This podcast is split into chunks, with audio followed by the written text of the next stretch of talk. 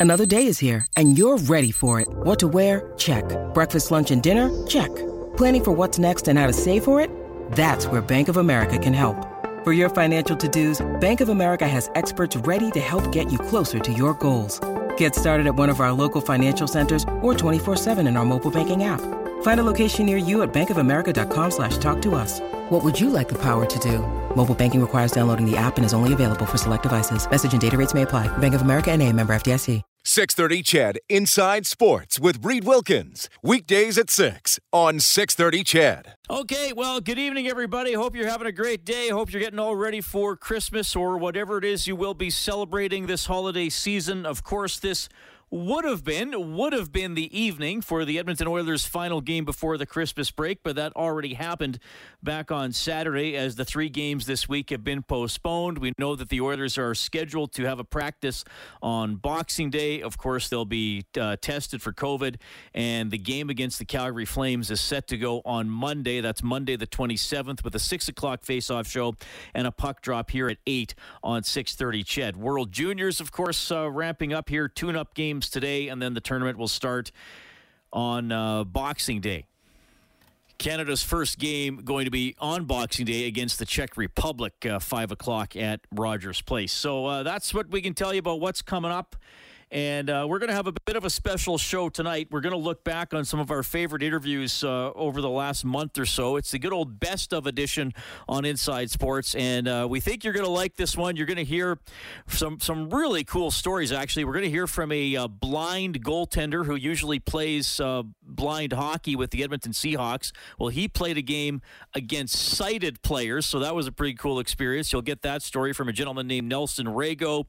We'll uh, talk a little bit about Chris Jones being hired as the Edmonton Elks coach and general manager. You'll hear from former NHL official Tim Peel, who uh, was, of course, in the process of retiring last season, and then he was uh, let go a little bit early after he had that open mic incident. Uh, you'll hear some comments from Craig MacTavish and Devan Dubnyk as well, all over the next couple of hours. Really appreciate that you're tuning in tonight. Uh, we think we're going to put some smiles on your faces as we move along. Of course, you can always get in touch. Follow me on Twitter at Reed Wilkins, R E I D W I L K I N S. The hotline is presented by CertainTeed professional grade building materials 780-496-0063 well there used to be a holiday tradition in alberta and uh, that was a tournament that was held in camrose and that was the viking cup. It started in 1981 ran again in 1982 and then went every second year until 2006 really a rich history of the tournament and uh, I was able to catch up with a gentleman who was the tournament chair for several years and who has now written a book about the Viking Cup. And it is uh, simply enough called the Viking Cup, so pretty easy to remember if you're looking for it. And uh, one of the alums of the Viking Cup is Oilers head coach Dave Tippett. And here's a quick memory from Tip before we get uh, to Leroy Johnson, who wrote the Viking Cup book. It was a fun tournament. I was playing for the Prince Albert Raiders, and there was teams from Europe there, was Finland and Sweden, and and the Raiders got invited to it, and it was uh, the atmosphere. It was like playing junior hockey. You don't get to play many tournaments like that, where you're kind of back as that kid atmosphere, and it was packed, and the people were you know, it was good hockey, and the people were really excited for the teams that were there. Lots of NHL scouts there. I remember, I remember Scotty Bowman being there, and and uh, so it just it was it was the ability to play in. It was like a kids tournament, but you weren't a kid anymore, and it made it a lot of fun. That is Oilers head coach Dave Tippett. Some memories of the first ever Viking Cup. He played in it back in 1981 as a member of the SJHL's Prince Albert Raiders. Of course, the Viking Cup ran until 2006. There is now a book out about the tournament. It is appropriately called the Viking Cup. This man wrote it. Please welcome to Inside Sports, Leroy Johnson. Leroy, you're on with Reed. How are you doing? Oh, just fine. Nice, uh, nice to talk to you, and Merry Christmas to you. Merry Christmas to you as well. Thanks for hopping on the show. I, I, know you and I spoke off air a couple of times to set this up. I'm so looking forward to to this segment here. First of all, um, explain to everybody. I, I'm sure there's a lot of people listening who know exactly who you are and your connection to the tournament. But just to sort of set the stage here, uh, tell us about your involvement with the tournament over the years. Well, I was hired as the athletics director at Augustana back in 1967, and uh, the uh, idea then was that we would uh, get into the Al- Alberta Colleges Athletic Conference uh, as a team. Now, we only had between 300 and 400 students, and uh, we would have to compete against uh, larger schools like NAIT and SAIT and Mount Royal and so on. so, so we uh, we decided to uh, do something real special to try to attract some good players, and that that's when we went to Europe for the very first time, 1974, 75. Uh, it was something that was very unusual at that time for a, for a college team or, or, or any team, actually. Uh, the Summit Series had just been held, but uh, in terms of junior hockey, there were very few uh, teams that were, were going over there or, or interested. So we attracted a lot of great players and won the Canadian Championship that year. So that's kind of how it all started. We then, uh, in a few years, got into the AC, ACAC. And in 1979-80, we went overseas again uh, and played in uh, Russia and uh, Finland and uh, Sweden. And at that time, we invited the uh, the top Swedish team that we had played, AIK from Stockholm, and the top Finnish team, TPS from uh, Turku, Finland, to come back. And they accepted our invitation. Um, and I, I, I and you just talked to Dave Tippett there. I knew the the leaders of the team there, Terry Simpson, and others quite well. So I invited them to come to the tournament as well because they were the top uh, team in Canada in terms of um, junior hockey at that time. So we had three outstanding teams and then our own team, and uh, it was just a big success right off. Uh, you know, Scotty Bowman walked in the first day, and that gave us some instant credibility as well. So that, that's kind of how it all started, uh, Reed. So, would you and I know you're a modest guy, but I want to ask the question Would you consider yourself the founder of the tournament or you as part of a group of people? How would you sum that up? Well, uh, to uh, get college hockey started here in Camrose, uh, we set up a, a, committee of businessmen, and we all worked together. Um, but uh, so I guess in a sense it was the uh, you know the, the group that, that started it but it really started from that initial trip um, uh, to Europe. So, the, the first one in 1981, did it? It obviously went very well, like you said. Did it? Did it catch you by surprise at all? How well it went, like, and the reaction to it? Just as an example, we, we didn't know what crowd control was because we had never filled the arena. And all of a sudden, uh, we had uh, people packing into the arena, and we realized that, hey, we can't have this many people. So uh, that was one of our first problems, is to control the crowds because uh, you know, who nobody had seen this type of hockey, this quality of hockey at the junior level before from from Europe, and uh, and everybody knew how good the Prince Albert Raiders were. Uh, so in the in the final game, it was just uh, it was a real problem to uh, try to control the the number of people uh, that got into the arena, and of course that was a fantastic game between uh, TPS from Finland uh, and you may recall uh, the name Hannu Virta. He he played uh, in that game and was uh, then drafted by Buffalo. Um, and the uh, there's several players drafted from the Prince Albert Raiders team. Uh, then James Patrick and I'm not sure if Dave Tippett was actually drafted, but he certainly played in the NHL. All right, so then it was held again in 82, and then it was every second year. So how come you decided to go every second year? What's the story there? Oh, because we uh, we wanted to go to Europe with our own team, um, and the, um, the, second year uh, we uh, attracted the uh, the Czechoslovakian national under 18 team, and they actually invited us back the next year to play in Czechoslovakia over the Christmas break. So we didn't want to, uh, uh, you know, give that idea up. So we we decided to do it every other year. It was a tremendous amount of work to it as well. So uh, we didn't want to uh, kind of overwork our people, and of course we billeted all these players, and uh, it was expecting a little bit too much to do this every year. So that's why we made it a biennial tournament. Leroy Johnson joining us on Inside Sports, author of the new book, The Viking Cup. So it ran until 2006. Uh, how did you know it was it was time, or was it ultimately your decision? Were there some outside factors here? Well, I wasn't involved in the latter years. Um, I uh, was, as you may know, I was elected to the Alberta legislature. Uh, that was in 1997. Um, so that's when I uh, left the Viking Cup. I had been the uh, coordinator of it for, for 20 years. So I, I guess I can't speak too much to why it actually uh, uh, you know why why we don't have it anymore. But um, maybe it just um, outlived its time. Okay. So when, it came to writing the book, I mean, I know you, you talked to Tip. I, assume you didn't. There were no shortage of people willing to tell the stories because it was such a positive experience for a lot of players at at kind of an early stage in their careers.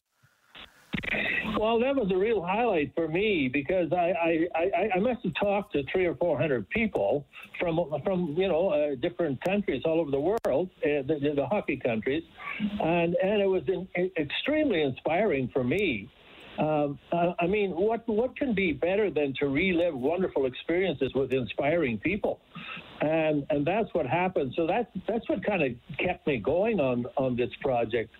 Uh, but then I would talk to the, younger generation, and they would say, "Well, what's that? What's what's the Viking Cup? Tell us about it." And and then I realized, yeah, there is a need to have a book, or there is a need to to to have this written someplace uh, so that uh, we have an accurate record of it. What's your? Uh, this might be a tough one, Leroy, but I got to ask you: What's your favorite memory of the tournament? Do you have a favorite game, player, moment, something like that?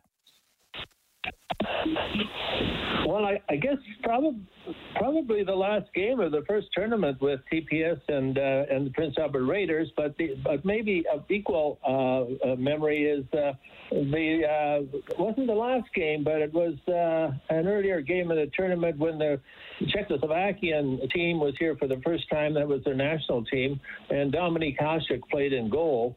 Uh, and they played against the Prince Albert Raiders, and it was an unbelievable game. And Hasek just wouldn't wouldn't let any pucks go in the net, uh, so it ended up two to one. And Peter Klima scored on a penalty shot. And you remember Peter Klima? In fact, he scored both of those goals in the two to one victory.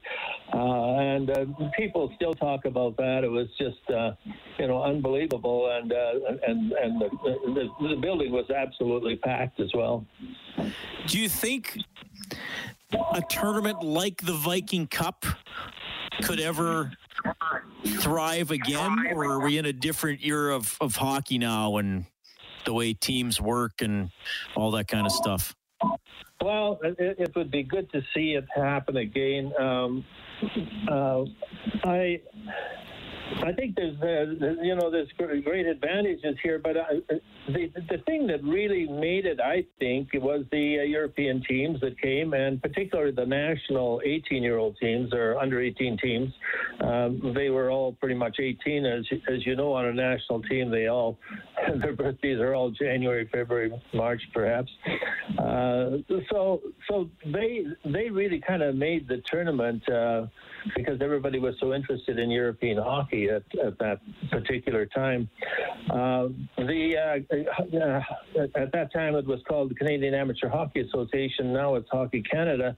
They they they really didn't know what what to do with us to start with. To tell you the truth, when we asked if we could invite these teams, they really had in mind that someday they would probably have a tournament of their own for the national under 18 teams. And as you know, they do now. They, mm-hmm. Uh, the, the Gretz Gretzky Olympia tournament. But uh, but at that time uh, they didn't. So they they were hesitant to give us permission to do it. But on the other hand, there was no reason why they shouldn't. So so what happened is they, they said let's let's call them the the the, the national selects rather than the national team. It was the same team, and they you know they wore the uh, the team uniform and all that. But these teams from Europe were really interested in coming over and playing against tough, tough competition because they wanted to get better for the European Championships that, that followed in the in the spring. Uh, and and uh, I might just add at, at this point, uh, Reed, that there was a lot. There were a lot of people that felt it was unfair uh, to play national 18-year-old uh, teams or actually 17 or 18 year old players against the older players, such as the U of A Golden Bears and, and, and, and college teams. But I can tell you that in, in dealing with the Europeans, they wanted to come over here and play tough competition. And it was quite an honor for them to play, come and play the U of A Golden Bears or some of the college teams. So while a lot of our own people were pretty concerned about this as being unfair, uh, generally speaking, those from Europe were uh, quite quite happy uh, to to be able to play this type of competition. Well, this is this is amazing. I, I know there's a copy of the book uh, that I'm going to grab tomorrow at work, so I'll, I'll dive into that definitely uh, right away. Where can people find the the Viking Cup? And the book is it's just it's just called the Viking Cup, right? Uh, yeah, the Viking Cup. There's a subtitle. It's uh, uh, a small college town scores big time. Um, and I might just mention, in, in regards to that, my editor, when she read the first manuscript, she said, "Well, this is a story about bigness and littleness." And of course, it is. Uh, you know, a little town on the prairies opens opens its doors to the world, and the world comes knocking. That type of story. And uh, she um, she picked up on that um, that right away. And where can people find it, Leroy? Yeah, you can find it. Uh, the the publisher was uh, Friesen Press, uh, so you can get the book through Friesen Press online, uh, Amazon. Um, uh, uh, what is it? Uh, Noble. um, Briggs. Oh, what is it? Uh, Barnes and Noble. Yeah, yeah, that's it. That's it. Yeah, okay. Um, and uh, through uh, Indigo, and uh, I think pretty well all the bookstores uh, are handling it, in, including the little bookstore that we have here in Camrose.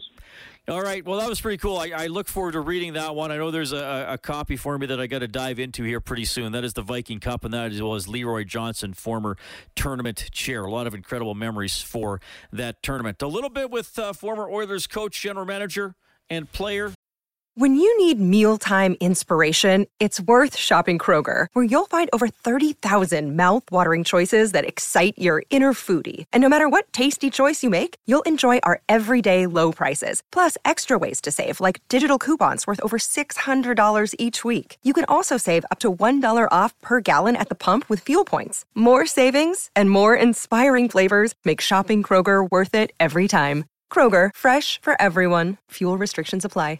Now a uh, bi-weekly regular here on Inside Sports, Craig MacTavish when we get back.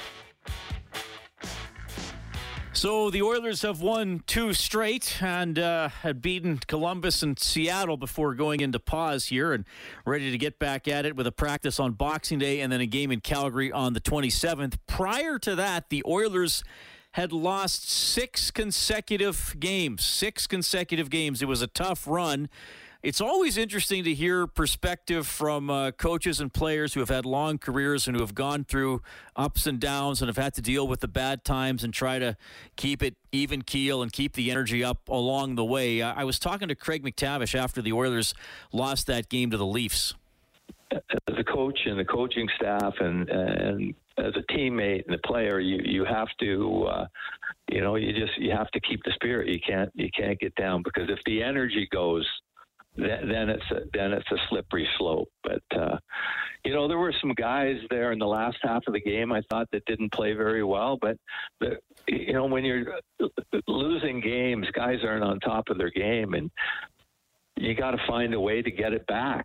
And where's your reference point? Some of these guys are younger players, uh, experienced guys, and we've all as players lost it where I remember one year I couldn't carry the puck for 10 feet. And how, how do you get it back? You, you get into practice, you start handling the puck, but you know, I had that reference point, and veteran players have that reference point. But some of the young players, they just uh, they, they they they don't really uh, know at this point. I think how, how to get back on top of their game, and uh, you know they're going to need a, a break and you got to get to the net and try and get lucky and then get some confidence by getting a break but it's uh, there's plenty of good signs. I think it's Craig MacTavish. I liked how he put reference points. Do you, do you have a reference point as a player when you're going through bad times in your career? So uh, you hope that the Oilers got a few reference points over that six game losing streak that'll help them as they move along. Former NHL referee Tim Peel when we get back to the best of Inside Sports on 630 CHED.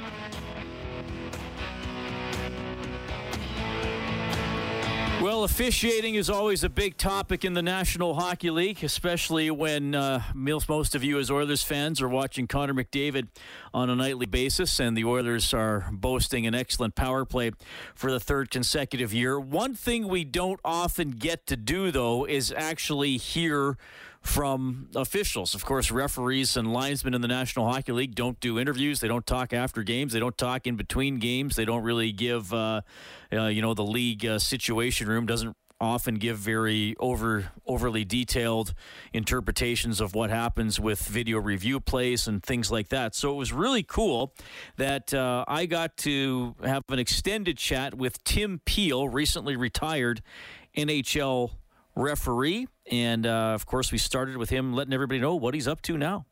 Yeah, you know what? It's good. It's uh, the last couple of years. I, you know, for for uh, Edmonton fans, I knew it was time to retire when Connor McDavid was going past me down the wing, and I felt like I was one of those turnstiles at the New York subway.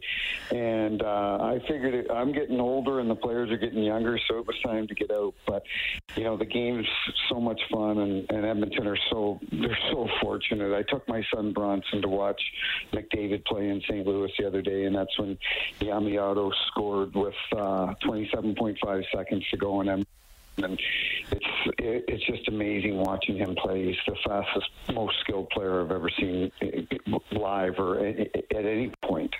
Well, I'm sure fans love hearing that, and it's cool you're watching the NHL and you're mentioning the players. Like I'm curious though, when you when you watch a game, and I know you're doing some stuff with Daily Faceoff. I think talking about rules uh, and right. officials. When when you watch a game, how much is watching the skill level of the players, and how much are you still putting yourself into the heads of the referees on the ice?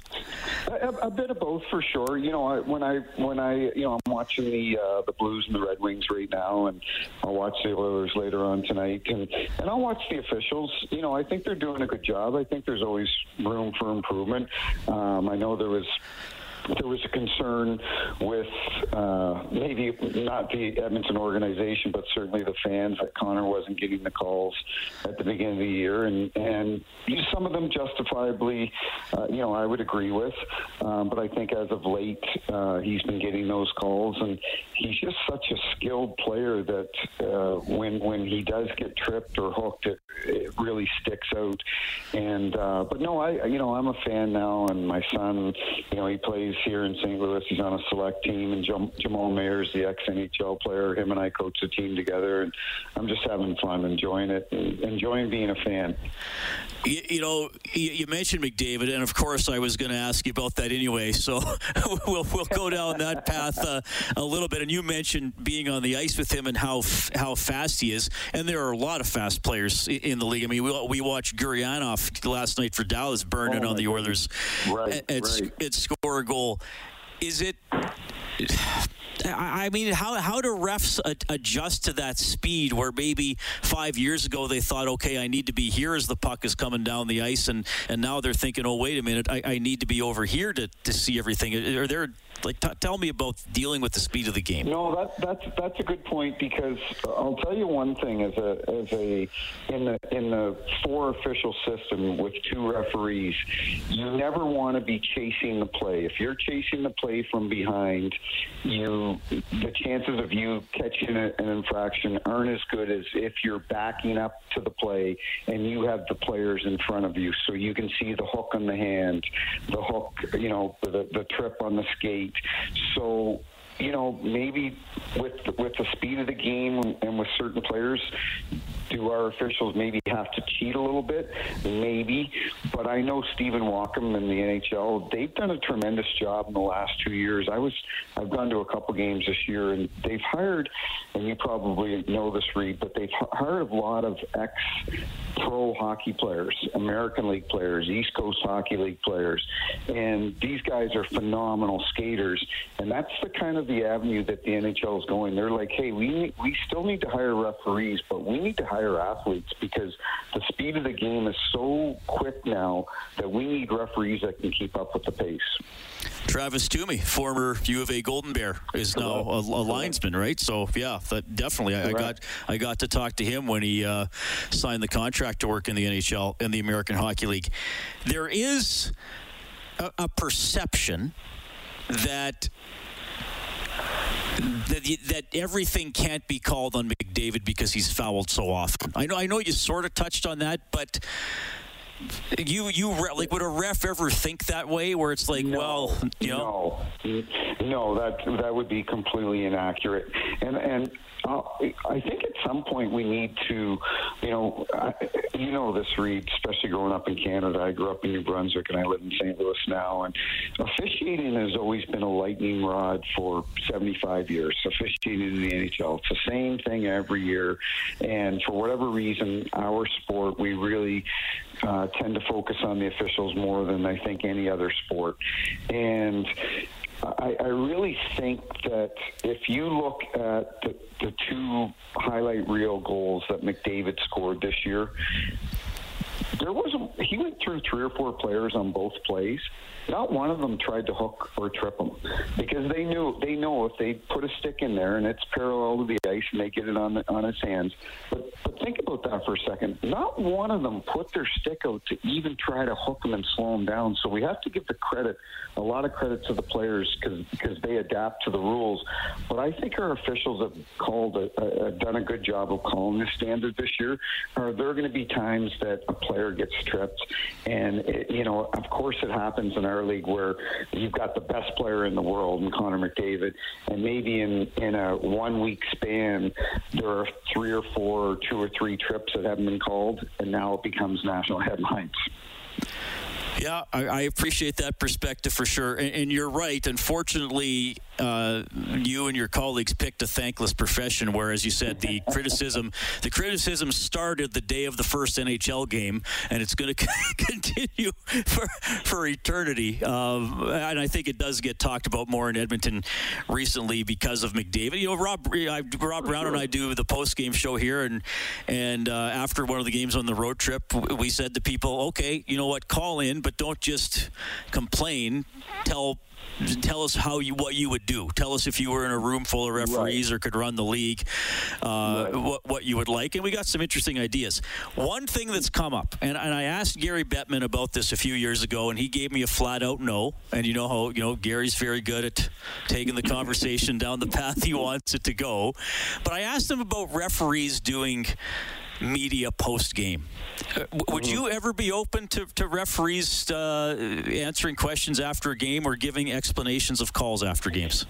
You know what, Reed? It's a great question. I was asked that a few months ago, and it was when the World Series, or I'm sorry, the uh, ALCS was going on, and there was a play in the Red Sox uh, game, and Sam Holbrook, the major league umpire, came out after and gave a press conference and explained the rule because the umpires got it right in that game. So it's that's a great question because I've been asked that many times before, and we have 70, I'm sorry, 67 officials on our staff. Some people are better at communicating than others.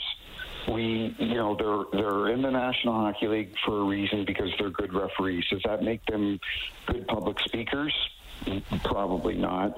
Um, for them to come out and explain, you know, we have officials from Europe, we have, uh, you know, French Canadian officials, we have, you know, Americans and Canadians, and for them to come out and, and give a press conference or, or explain a rule, some people are just better at it than others. You know, I know I, I would feel comfortable with it. I know Kelly Sutherland would. I know Wes McCauley would. But some people they don't that they don't like that. You know, they they don't like the because basically you're you're almost public speaking, and some people are good at it and some people aren't. So I I think the NHL is on the they do the right thing by going through Gary Meagher, and as much as it maybe frustrates some fans, I think it's the right thing to do when you're looking at the big picture.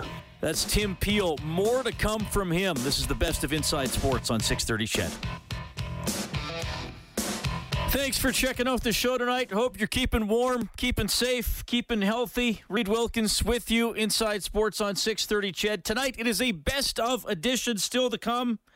You're going to hear from uh, Ryan King on the Elks hiring of Chris Jones. He's back as coach and general manager. You can also get more on that on 630ched.com or globalnews.ca. Of course, Ryan King played for Jones when he was here in 2014 and 2015. They won the Grey Cup together in 2015. Now we'll get to part two of my interview with former NHL referee Tim Peel. I asked him, Tim, what are the biggest misconceptions that people have about referees? Two things I would say. I, I, I screwed up. Well, I've I've messed up, so, you know, many calls over 23 years. But I remember um, messing up a call one night at Madison Square Garden, and and it, it it led to the winning goal for the for the visiting team, and it was a goalie interference. It was before we had goalie interference penalties, or before we could review goalie interference.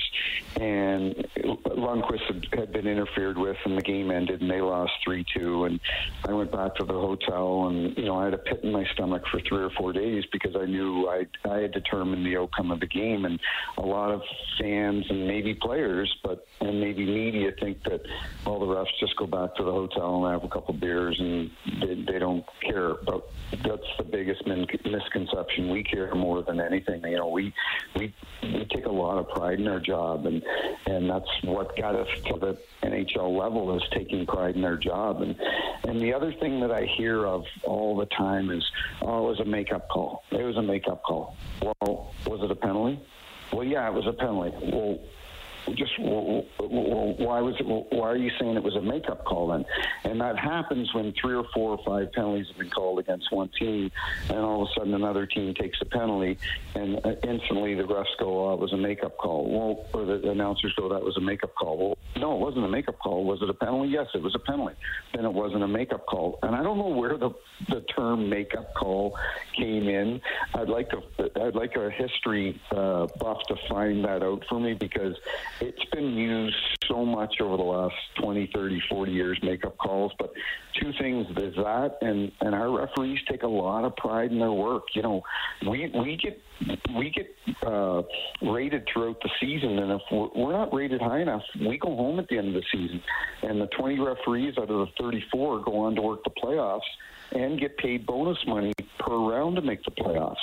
So there's there's an incentive there for you to be one of the top rated officials because you can make some extra money during the playoffs. Yeah. See, well, so this is why I, I, I, always jump at the opportunity to interview a referee or a former referee because you get the human side of it, right? And I liked how you talked that that you take the baggage of a rough game back to the hotel just like a player might who went minus five or scored on his own net or whatever.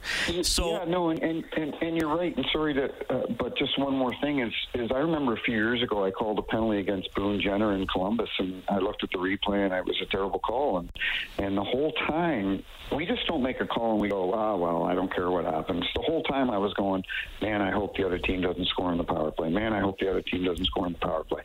They kill it off. I go over towards the coach, John Tortorella, standing there and Boone Jenner sitting in front of him, and I go to Boone. I go, Boone, I, I looked at the replay. It was a bad call. I'm really glad you you killed it off. And instantly, between on their bench, three or four players go, "Oh, Peelsy, don't worry about it." And Torts looks at me, goes, "Thanks for coming over." That's all they want. We're gonna make mistakes. It's it's human nature. We're gonna miss calls. We're not watching it in slow mo. We're not watching it three or four times. We're calling it in real time. But as long as you acknowledge that you did make a mistake to the players and the coaches, they can accept that. So, so let me, and I and I know you've told the story, but I haven't had you on, on my show. You you had the incident with the open mic last year. I went back I and watched remember it. That. Yeah, I bet I you do. I, I, went back and watched it today, and I, I, I I'm glad I did because actually the sentence you were saying got cut off. So maybe the context of what you were actually communicating wasn't what you were going to communicate. It said you said something like I was, you know, I wanted to get a right. So what, what's your what's your yeah. version of this year? What you you lived so, it? What happened? So I had four weeks to go. I was retiring. Uh, April 24th was my final game, and I had made a call. I, I sincerely thought Vic, Victor Arvidsson had kicked uh, the Detroit player's feet out, and I watched the replay. And because we had a TV timeout, I watched the replay, and I, I said to Kelly Sutherland, it was more Kelly Sutherland's one of our top one, two officials in the league, and and, and we came up together, and you know, have a lot. We had a lot of respect for each other, and it was more more my embarrassment that I had made this call because that's not the type of penalties that I called. I, I worked playoffs almost every year that I was in the league, and there was a reason because I didn't make crappy calls, and I made a crappy call, and I simply said ah, I wanted to get a penalty against Nashville. And my verbiage just came out wrong because my I did I didn't want to get a penalty against Nashville. Kelly and I called two penalties against Nashville the entire game. So obviously my intent wasn't there. And, and because I wasn't going to see Nashville again, uh, because I only had four weeks to go in my season, I had been down to the dressing room before the game to talk to their equipment managers and give them some gifts and so on to thank them for everything they had done for me over the years. And Todd Richards, the assistant coach, was sitting there and we talked for half an hour about horses and our kids and, and just life in general. So I didn't go out in the ice going, I want to get a penalty. I just, for whatever reason, and I still have no idea to this day why I said it. My verbiage just came out wrong. And I just want everybody to know it wasn't like I, I with four weeks to go in my season, I thought, you know what, I'm going to blow up 23 years of my career. And, and I said to my wife when I came home, because it was, it was a tough day, you know, that next day when I heard that I had worked my last game. And, uh, I said, you know, I, everything I have is because of the National Hockey League. And I said, it's amazing. I said, in the world we live in now, I said, 23 years, I built a reputation up, you know, worldwide, North America, especially in my adopted hometown of St. Louis. You know, I'd done the Olympics and, and Winter Classics and All Star games and playoff games. And a two second audio clip, a two second audio clip took it all away. It wasn't like I got charged with domestic abuse. I said a racial slur. I, I got a DUI. Let's really put things in perspective. I said the wrong thing, and it came out wrong. And that two second audio clip completely destroyed it all. Well, Tim, it was headlines, and guys like me did talk about it, but I do think you're you're remembered for, for far more than that. So I, I hope you know that, and, and I hope. No, my, I appreciate that. Yeah, and, and I hope we can talk again. I, I know it's American Thanksgiving. Absolutely. I, I just want to ask you. I just want to ask you one more, and I often ask this of, of referees or people who, who have you know had incredible careers like you it's it's a thankless profession sometimes as we've talked about sometimes only the mistakes get pointed out but you know we need boys and girls to become men and women who are officials. So what would you say to those teens who are maybe making a few bucks a game, you know, ref in minor hockey or minor basketball, and they're not sure if they want to stick with it? What would you say to them? You know, I, I that's a great question, question, Reid, because I actually have a ref school, referee school here in St. Louis. It's my third year. Uh, we just completed it this past spring, and we're trying to improve officiating in the St. Louis area. And I, I said to them, you know, we the kids are 14 to 21, 24 years old, and I said to them at the training camp, I go, you you have to. I know it's difficult, but you you really have to try to uh, um, ignore ignore the the white noise. You know, the these crazy parents. I don't know. I think our parents in hockey are honestly the craziest of any sport, and and I don't know why because they you know they maybe they all think their son's going to play in the NHL, and but you know as much as I I'm trying to teach them to to just focus on the game and you know what it's a good way you can make some great extra money you can work on your skiing if you're a hockey player but I understand why coaches and, and parents get upset because Jamal Mayers and I, as I mentioned, we coach a select team in St. Louis, and his son and my son play on it.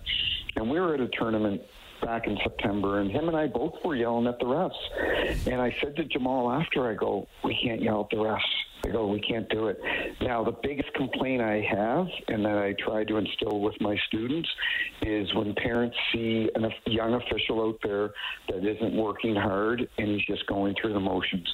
And and I told told my students, listen, that might be an 8U game or a 10U game and it might not mean much to you because you want to be doing a AAA game, but it means something to those kids on the ice. So if you're going to go out there and you're getting paid, put, put just work hard. Put work hard, and usually, you know, it was like me in my career. I, I felt like if I worked hard, like anything in life, if you work hard, good things will happen. Well, that was really cool to catch up with Tim Peel. Uh, I thought there was some uh, interesting perspectives in there. I know after that interview was done the first time, not everybody uh, agreed with everything Tim Peel had to say or, or necessarily liked what he had to say, but I, I do think it's important to get a referee's perspective because I think we don't hear that often enough. 630 CHED Inside Sports with Reid Wilkins. Weekdays at 6 on 630 CHED.